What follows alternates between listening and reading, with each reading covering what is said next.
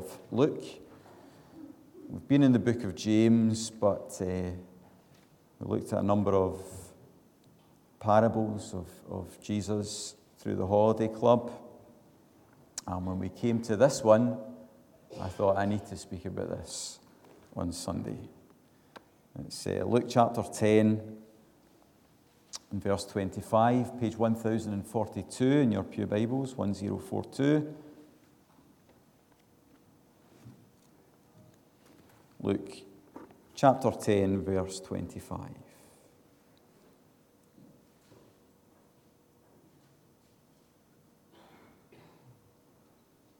On one occasion, an expert in the law stood up to test Jesus.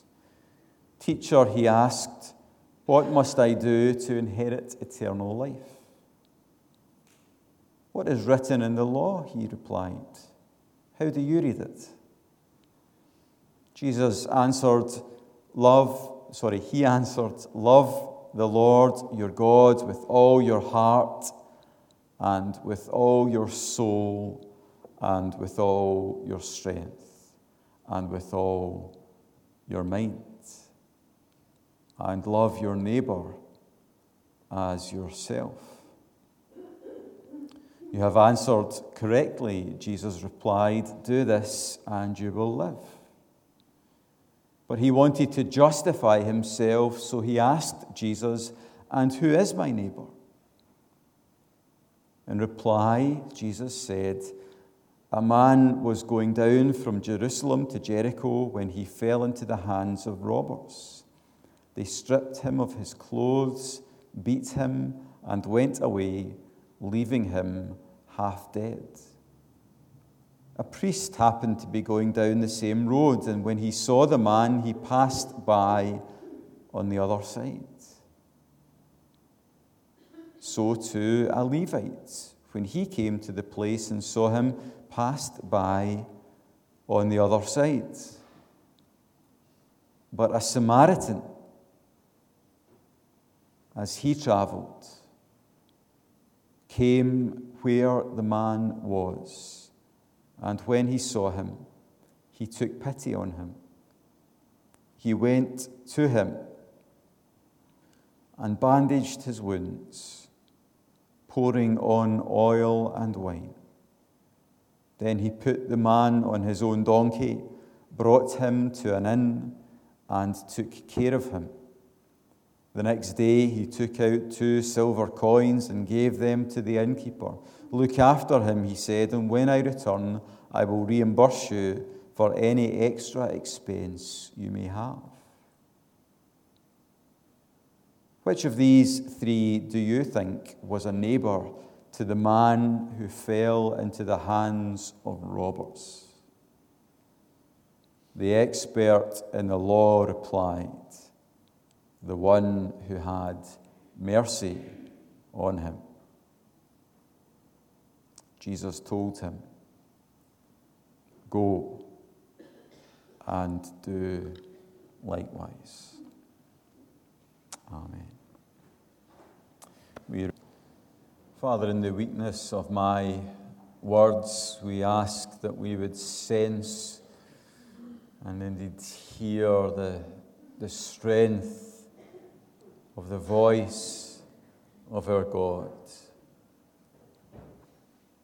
Help us to hear to receive, to live in the light of your words, that we might bring honor to your name, that we might further the cause of the kingdom of Christ Jesus, and that we might know the joy that comes to those who live wisely and well as they follow Jesus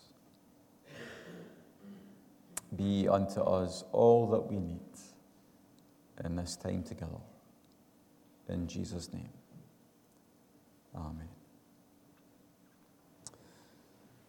So, the story of the Good Samaritan, so familiar to most of us and so challenging to all of us. we, we, we know how the story goes. On one occasion, an expert of the law, that's not a, a you know, a Digby Brown, it's an expert of uh, the, the, the scriptural law, the Jewish law, we might say a Bible scholar, comes to Jesus with a question. And there's much to commend this man to us. There's a lot that he does, a lot that he says that is good. The question that he brings to Jesus is a good question, isn't it? What must I do to inherit eternal life? So we know next to nothing about this Bible scholar. We don't know his name, we don't know his background, we don't know what type of personality he had. We know next to nothing, but we do know that in this encounter with Jesus, he brings to Jesus a good question,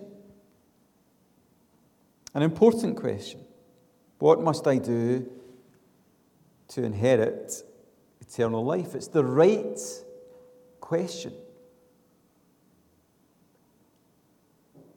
He speaks out a question that far too many people leave unspoken. He faces a fact that far too many people spend their whole lives trying not to face. Some of us try to, to, to deaden ourselves to a, a sense of longing for the eternal. And we might use any number of things. We might use the television sets that sit in our living rooms. We might use entertainment. We might use our, you know, career progression. We might use whatever cheap, easy pleasures are available to us at any given time just to not think about the reality of death and what might lie beyond death. But God has placed eternity in the human heart. We all have this longing to live, not just for uh, 60 or 70 or, you know, 100 years. We all have this longing to, to, to, to conquer death. And this man comes to Jesus with the right question. He doesn't bury this, this, this question that arises in our minds Is this all there is? Could there be more? Could there be a way of having life beyond death? He doesn't bury those questions. He presents this question to Jesus What must I do to inherit eternal life. Actually, the way he words the question is good as well, isn't it? What must I do to inherit eternal life? So there seems to be an assumption that he realizes, he recognizes that he can't earn eternal life. None of us have earned our lives. We just arrived, the 28th of February 1980. I, didn't, I, I hadn't earned my existence. I hadn't done anything good or bad. I just popped into the world. And I suppose we could all say, in a sense, our parents give us the gift of life. And in the same or a similar sense, we might say that none of us can earn eternal life. We need God the Father to give us, to gift us eternal life. And that's the kind of imagery that this Bible scholar uses. What must I do to inherit eternal life? So, the right question, a good question. And he brings the right question to the right person. So, there are a lot of people in this world who don't hide from the, this question the right question, the good question, the important question, the question that matters most. They don't hide from it, but they take it to the wrong people or to the wrong places. And there are any number of falsehoods that people embrace as they try to find answers to this question. Satan is the great deceiver, and he has so many agents of deception, telling people all sorts of falsehoods as to how they can live forever, how they can conquer death, how they can be ready. But this man brings the right question to the right person. He presents his question not to lesser lords, but to the Lord Jesus Christ, not to other leaders, not to so called holy men, of whom there have been and are many, masquerading as people who can answer this question. He brings his question to Jesus. But Jesus doesn't give this man a direct answer, which makes sense given he is a scholar of the Bible. So Jesus holds to the truth of Scripture. This man would, would claim to hold to the truth of Scripture. So he says to him, Well, you know your Bible, you know your stuff. What does it say? How do you read it? What do you think? So the man brings the right question to the right person and he also gives the right answer. He answered, Love the Lord your God with all your heart, and with all your soul, and with all your strength, and with all your mind, and love your neighbour as yourself. He even recognizes that these two things are tied together. We've spoken about that a bit as we've studied James recently, haven't we?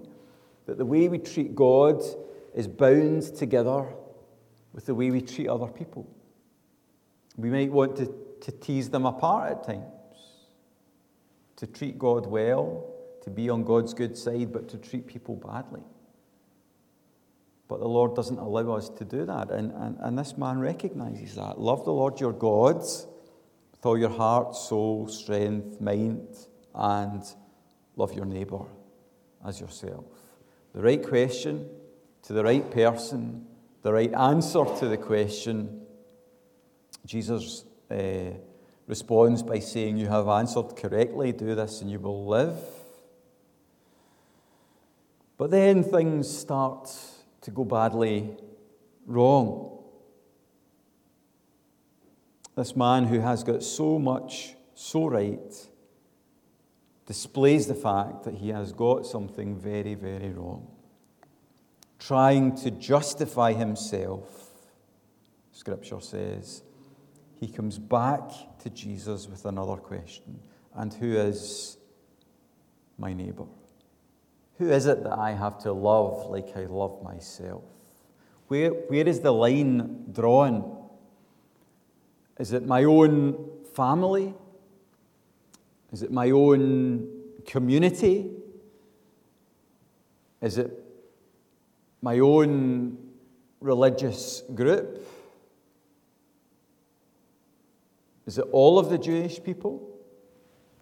Where is the line drawn? How far do I have to go? What's the least I can get away with? Is maybe the question he's asking. My family, my fellow Jews, my street, my town, my nation. That is the wrong question. And we shouldn't be surprised because as we go back to verse 25, we see that he came to Jesus with the wrong motive. He came to the right person for the wrong reason. He came to test Jesus. He wants to put Jesus on the dock. And everyone, anyone who tries to put Jesus on the dock will sooner or later find that they cannot judge Jesus Jesus will be the one who will judge them. And so Jesus tells a story, he tells a parable. A man is going from Jerusalem to Jericho. It's a very common journey, but a very dangerous journey. It's a windy road, and there are uh, caves and hills and valleys and hiding places for robbers to jump out uh, and to, to mug people en route. Uh, it was a famous uh, place for uh, robbers to, to hide. And so the story starts, sadly, in a fairly ordinary way. It wouldn't have been that unusual for someone to have been mugged on that road. Uh, and another thing about this road between uh, Jerusalem and Jericho is that it was a favourite road for people who had been serving in the temple. So they've done their stint of service in the temple. They go home along this road, and often they may well be mugged on the way. So, thus far, the story is very normal. Uh, the man is, is, is mugged, uh, no surprise, as a priest passes by. He's presumably been at the temple fulfilling his priestly duties, and now he's on his way home. He's been serving God. He's been trying to help people come close to God by offering sacrifices. That's the role of the priest. And if anyone should see things from God's perspective, it is him.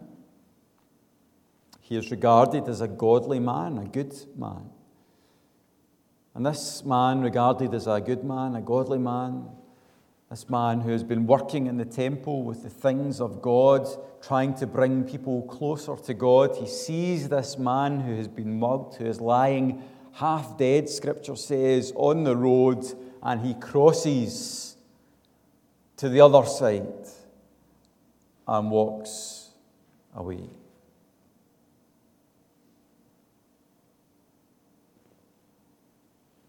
So to the Levite.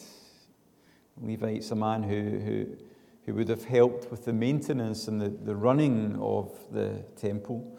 So, another person who has just left what would have been regarded as the most holy place on earth, the place that God dwells. That's where he's left. He's walking along the road. He sees the man lying half dead and he crosses to the other side and walks on. Then enter this third man, the Samaritan. He sees the man lying on the road. We don't get a glimpse into the thought life of these people. What, what was the priest thinking? What was the Levite thinking? Maybe they didn't want to become ritually unclean and pure if they thought the man was dead.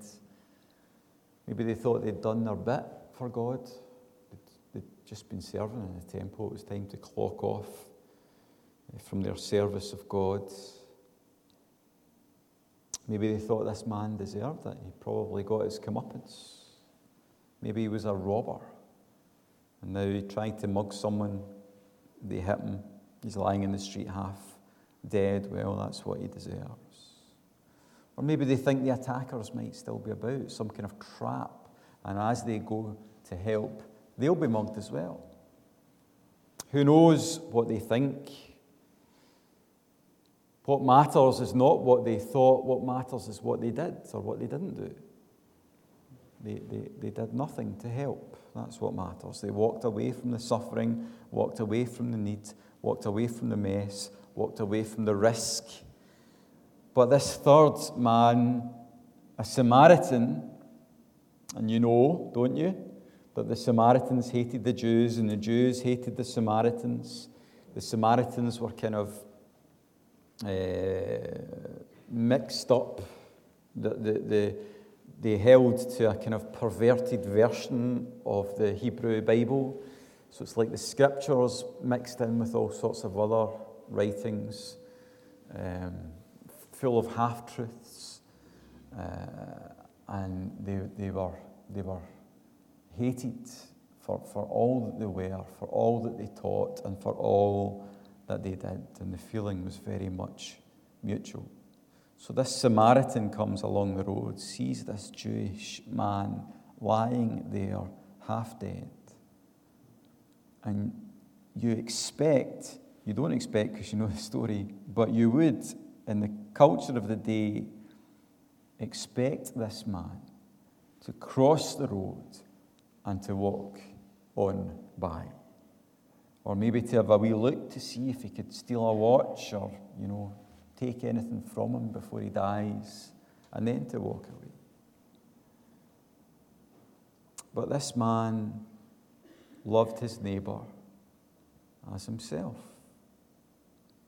He had compassion. He stooped down to help. He was the one, the only one who saw the situation from God's perspective, amazingly. And so I want to bring, it's a, a, a, sermon full of questions. I want to bring three more questions. I'll do it as quickly as I can. Three more questions. Firstly, who are we to love? Who are we to love? As children of God, as followers of Jesus, who are we called to love? We are called to love our neighbour. And who is our neighbour? Our neighbour is the person that God has placed on our path.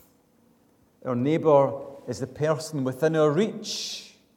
Our neighbour is a person that God has given us resources with which we would be able to love and to help and to bless.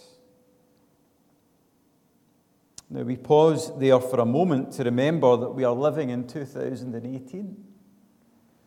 And our reach can be very far because we're living in a world with broadband and with uh, aeroplanes and with missionary organizations. So, so maybe some of us sponsor a, a child in India uh, or a missionary or a missionary organization. There are all sorts of things, all sorts of options that are open to us to help people further afield. But I still think that our primary responsibility is the people around us. So we are to, uh, we are to love without a line. We're not just to love people within our uh, family, people within our neighbourhood, people within our town or our nation, or people within our wee um, social grouping, people in the same class people from the same background. All of these lines are rubbed out, they're swept away. We are just to love the people we are able to love, we are able to reach. And the most obvious people that we are able to love, that we are able to reach, is the people around us. Are we loving our neighbour uh, as we love ourselves? Even if they're wrong, even if they're undeserving, even if they're ungrateful. The Samaritan didn't means test this half dead man lying in the road. He didn't give him a form to fill out. He saw the need and he met that need with what he had. Do we see the need? And are we willing to meet the need with what God has given us? There was a very influential writing uh, around the time uh, that Jesus told this story. It had been written 180 years before Jesus, but it was very influential, and it's still in existence today. Uh, it was written by a man called Jesus, son of Sirach. And this is what it says regarding who God's people should love. So this is not our Jesus, and this is not from Scripture. Let's be crystal clear. If you do good, it says, know to whom you do it, and you will be thanked for your good deeds. Do good to the devout, and you will be repaid, if not by them, certainly by the Most High. No good comes to the one who persists in evil. Give to the devout, but do not help the sinner. Do good to the humble, but do not give to the ungodly. Hold back their bread and do not give it to them, for by means of it they may subdue you. So you see the advice there don't strengthen someone who might use that strength to attack you, to subdue you.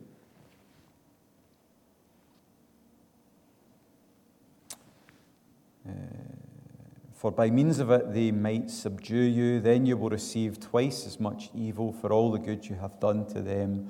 For the Most High also hates sinners and will inflict punishment on the ungodly. Give to the one who is good, but do not help the sinner. Never trust your enemy, for like corrosion in copper, so is his wickedness even if he humbles himself and walks bowed down, take care to be on your guard against him. Do not put him next to you, or he may overthrow you and take your place. Do not let him sit at your right hand, or else he may take your own seat. And at last you will realize the truth of my words and be stung by what I have said. Wow. Let's now compare the wisdom of Jesus, son of Sirach, with Jesus, the Son of God. Jesus says, You have heard that it was said, Love your neighbor and hate your enemy. But I tell you, love your enemies and pray for those who persecute you, that you may be children of your Father in heaven. Who is within your reach to love? Who has God placed on your path? And how will you love them this week or this month? What will you do to love them with the love of Christ? How will you be faithful in following your Lord? How will you bear a resemblance to your Heavenly Father? How will you love your neighbour? How are we to, who are we to love, rather? Secondly, how are we to love? Well, the love that Jesus shows us in this parable is love that cares, isn't it? A Samaritan, as he travelled, came where the man was, and when he saw him, he took pity on him. That word took pity, or translated by the NIV, took pity, actually means he felt for him inside. It's a feeling.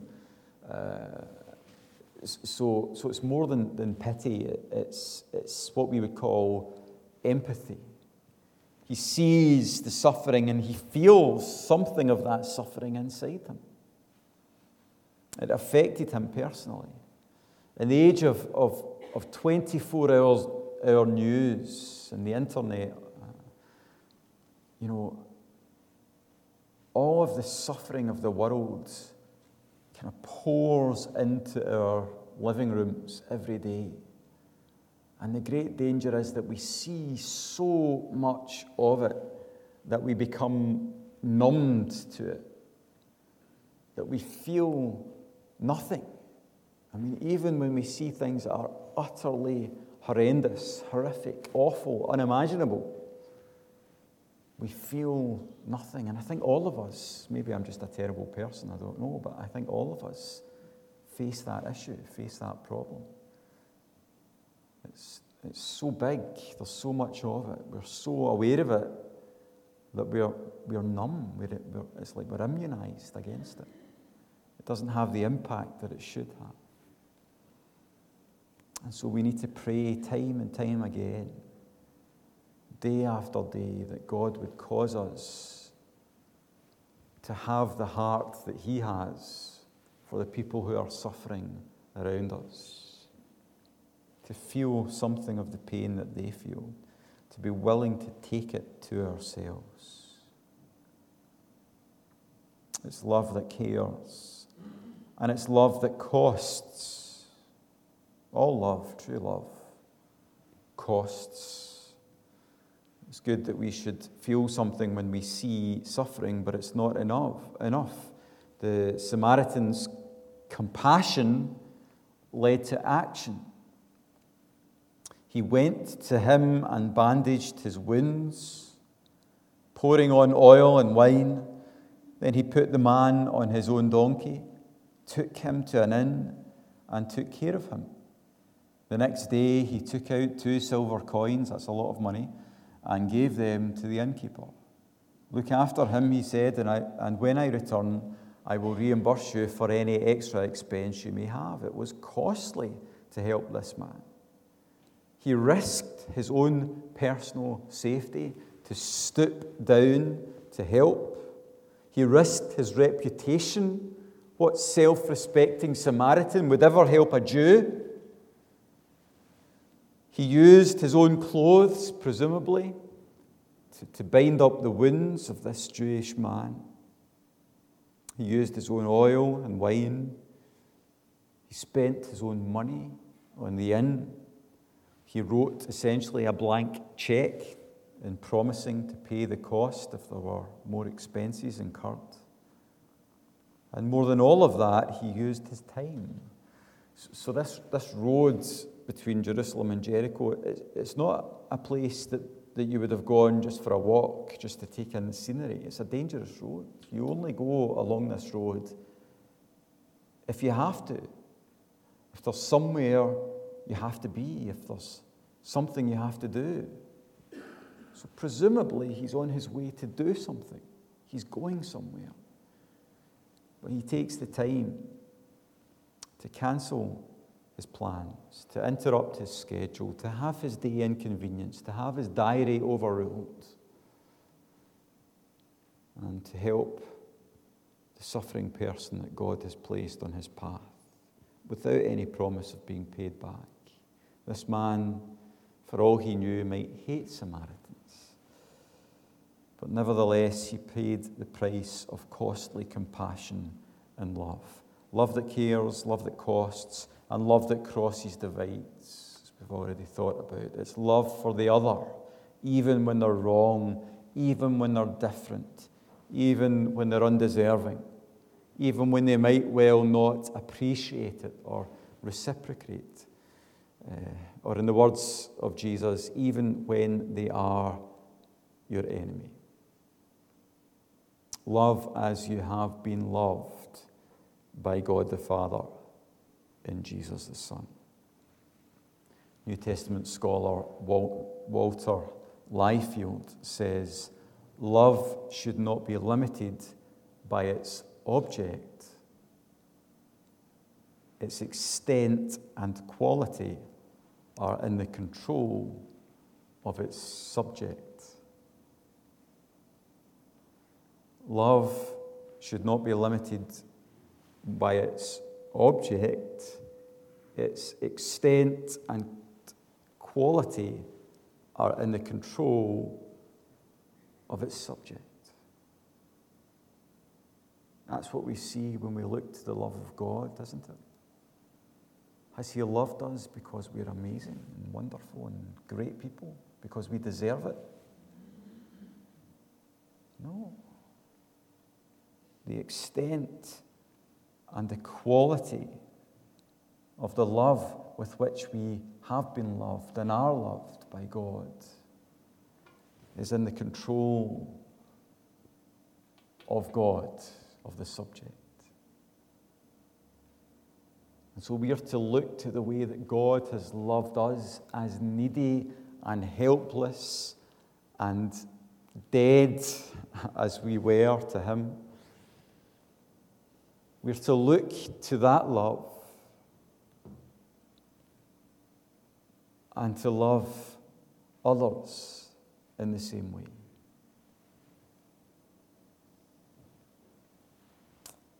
That is a costly calling, but it's a high and holy calling. We are to love as we have been loved by God our Father. We are to bear a family resemblance to our Father. we are to look something like the Lord who we trust and who we follow. Jesus teaches this to us, not just by his words, but by his example. He's, he's a rabbi. So if you're learning from a rabbi, it's not like a teacher at a school or a college, with all due respect to teachers at school and college and university. It's not like you just turn up, you've got your wee slot in your timetable, you turn up, you get your lesson, and you walk away, and you both go on with your lives as, as disciples, as followers of Jesus, we see what we are to become as we look to the life that Jesus lived. So he teaches us how we are to love, but he also models it for us. He is, our, he is the, the, the author and perfecter of our faith. Who are we to love? How are we to love? Why are we to love, lastly? We are to love because Jesus has loved us. We didn't deserve it. We could never have earned it. We were enemies of God. And He reached out, He reached down to love us, to lift us up, to wash us clean, to welcome us in to His family forever.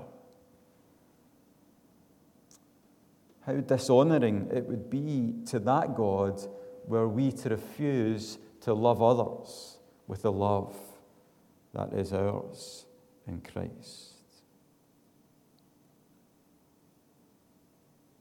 When we're hungry, we feed ourselves. When we're thirsty, we drink. When we're cold, we seek shelter. When we're ill, we do what we can to get better.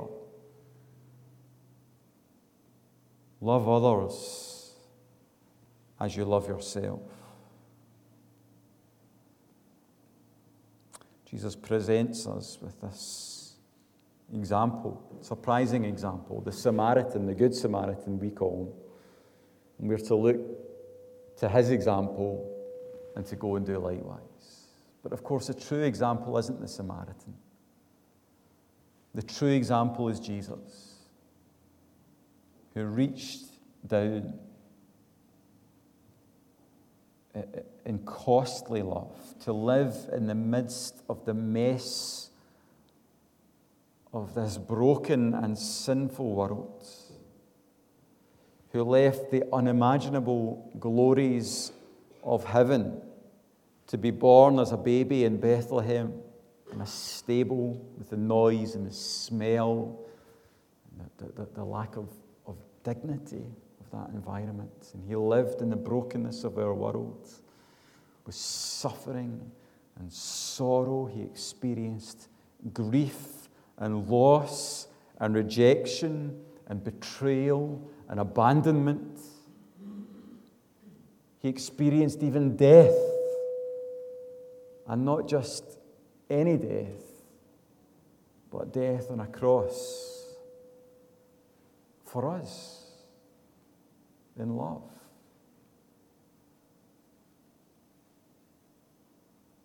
That we might share in the blessings that are rightfully His. That is love. That is the perfect picture of love. And Jesus says to us today go and do likewise. Let's pray together.